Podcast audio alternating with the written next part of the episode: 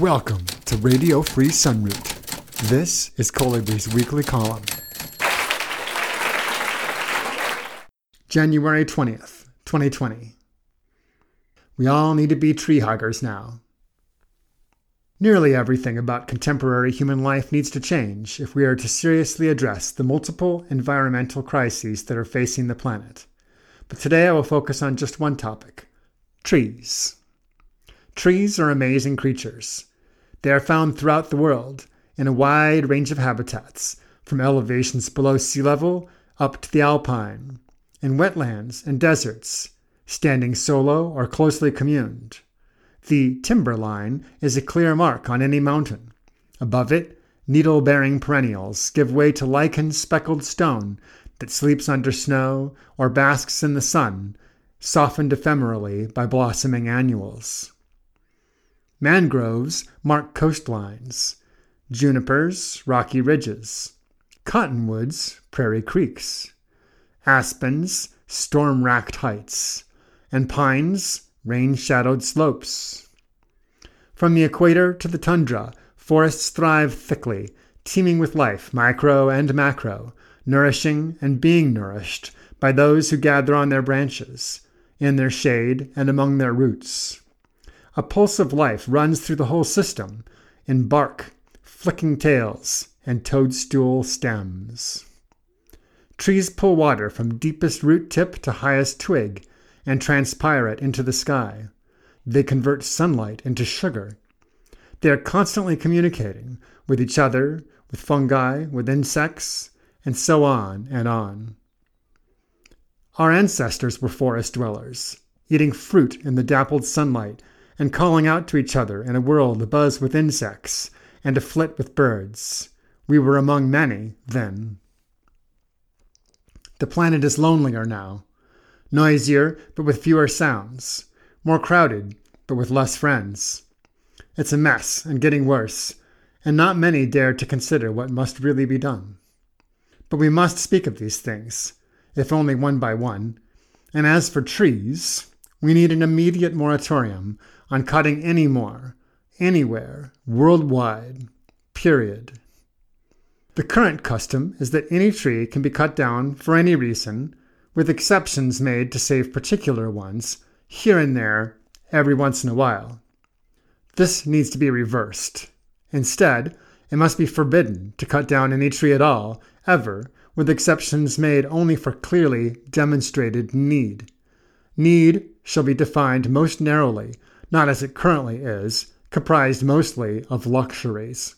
The following would no longer be considered legitimate reasons to cut trees agriculture, ranching, furniture, paper, toilet paper, housing, and even fuel. Agriculture takes up a far, far bigger footprint than it needs to. We have empty buildings and lots of old chairs and tables. Paper can be made from hemp, and toilet paper can be made from bamboo, or replaced with cloth, or do as is done in India. Those who need fire to cook and keep warm would have to be provided for in some other way, as a social subsidy. Of course, all of this is in the context of dramatically rejiggering our society so that we are using much, much, much, much less of everything, not just wood, but I'll try to stay on subject. We must also, obviously, plant as many trees as possible, everywhere we can. In 2018, China assigned 60,000 members of its military and police force to plant trees in order to combat air pollution. It's hard to think of a better new purpose for the US military, especially how given unpopular it is overseas. It's not just that forests are carbon sinks, hence mitigating the contamination humans are pumping into the atmosphere. It's that when we cut forests, we are also being stupid, heartless bastards. I choose those words carefully.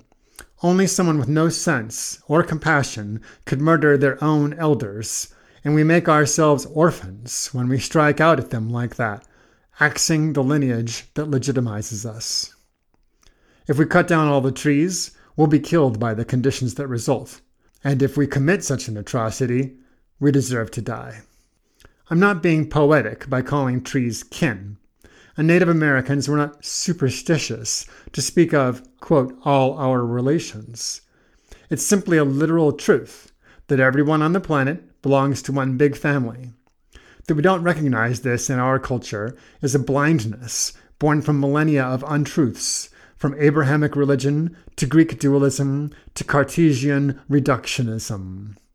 We are hobbled by a cold humanism that is a deranged conceit no less than biblical evangelicism.